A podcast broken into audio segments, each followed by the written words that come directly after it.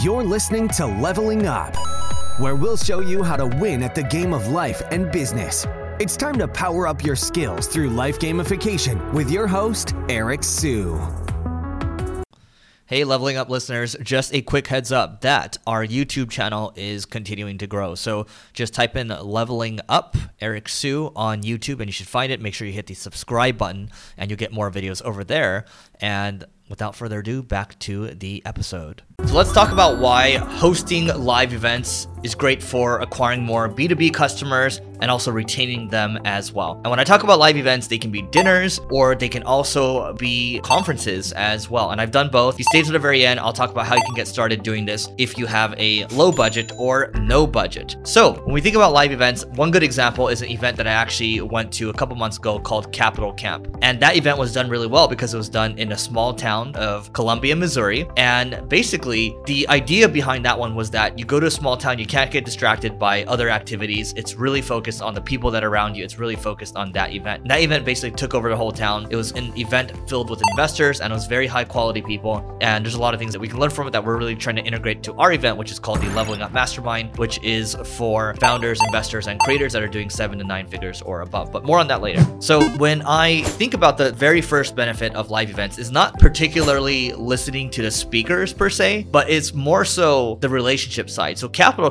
Going back to that one, that was more focused on, okay, you know what? This event, there are going to be some speakers and there were maybe two to three speakers. They, they went for about 40 minutes or so. And the rest of it was great dinners. The rest of it was activities, but it was all designed to get us to mingle more with each other because they knew the power of the group was within the people. And so that's why a great event understands how to leverage getting people or presents more opportunities for people to actually get together and meet each other and then magic can actually be created from that. You don't want someone sitting in a room just listening to content the whole time. That actually defeats the purpose because they can just watch the content one another time. By the way, if you're enjoying this right now, don't forget to hit the like and the subscribe button. Now, number two would obviously be on the learning side, but you know, I talked about not going to listen to speakers. Maybe you can listen to a talk or two. Those are going to be maybe very high impact depending on what you need at the time. But the learnings for me is really talking to other people. And so I talk about what excites them, what they're interested in, what they're working on, and then I want to help them. I want to know like what they're struggling with right now. I want to know what's exciting so then maybe I can make a connection there. I'm learning more about the people and then they learn more about me and then magic happens because we create that relationship and relationships are much more than something that's transactional. They last for a long time. They last for years and years, hopefully the rest of your life. I gain a lot more value from the relationships and from the relationships you get learnings because these are motivated people and they're going to share other learnings with you. So these are more so long-term learnings than just the short-term learnings you're going to get from watching a conference talk. So number three would be if you decide to throw an event event so, for example, the events that we do are in Beverly Hills, they're in Miami. The reason I do them in those cities is because those are big cities and it's great to have business meetings around them. So, when you throw the live event, you have control over the location, you have control over who the speakers are, you have control over the attendees. I just like being in a controlled environment. I like to design the experience myself. So, that's what we do. And when you're able to do that, then I just set business meetings around that. And maybe I stay for a week or so, maybe I stay for a little longer. But that gives me more leverage from the time that I'm spending doing these events. Before I move on, don't forget to hit the notification bell as well, but also comment below with what your thoughts on in terms of the benefits that you get from live events. Now, I want to talk about how you can do this if you have no budget or a low budget. When I started out doing these quote unquote live events, I would do dinners at my place. And in the very beginning, I had no money. And so what we did was we just sat around at my place and we ate chips. And what we did was it was more so we went around the table talking about what we're struggling with, what we're working on at the moment, things that are going well for us. Then we would put someone on the hot seat afterwards where someone would basically present like a problem that they're facing. And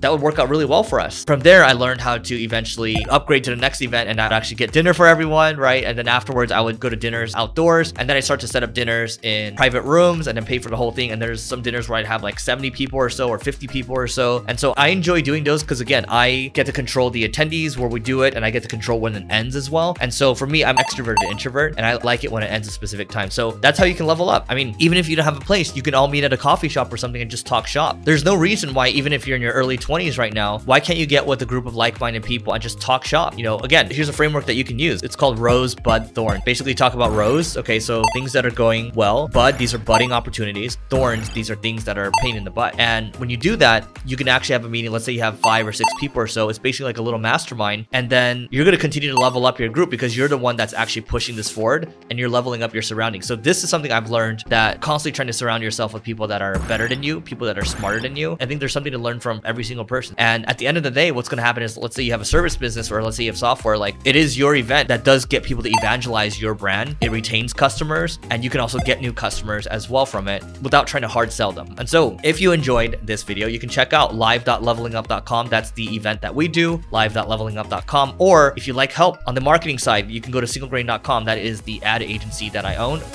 You may have completed this level, but many more bosses await. If you're looking to level up in marketing or business, just go to singlegrain.com forward slash leveling dash up to get access to our individual and team training programs.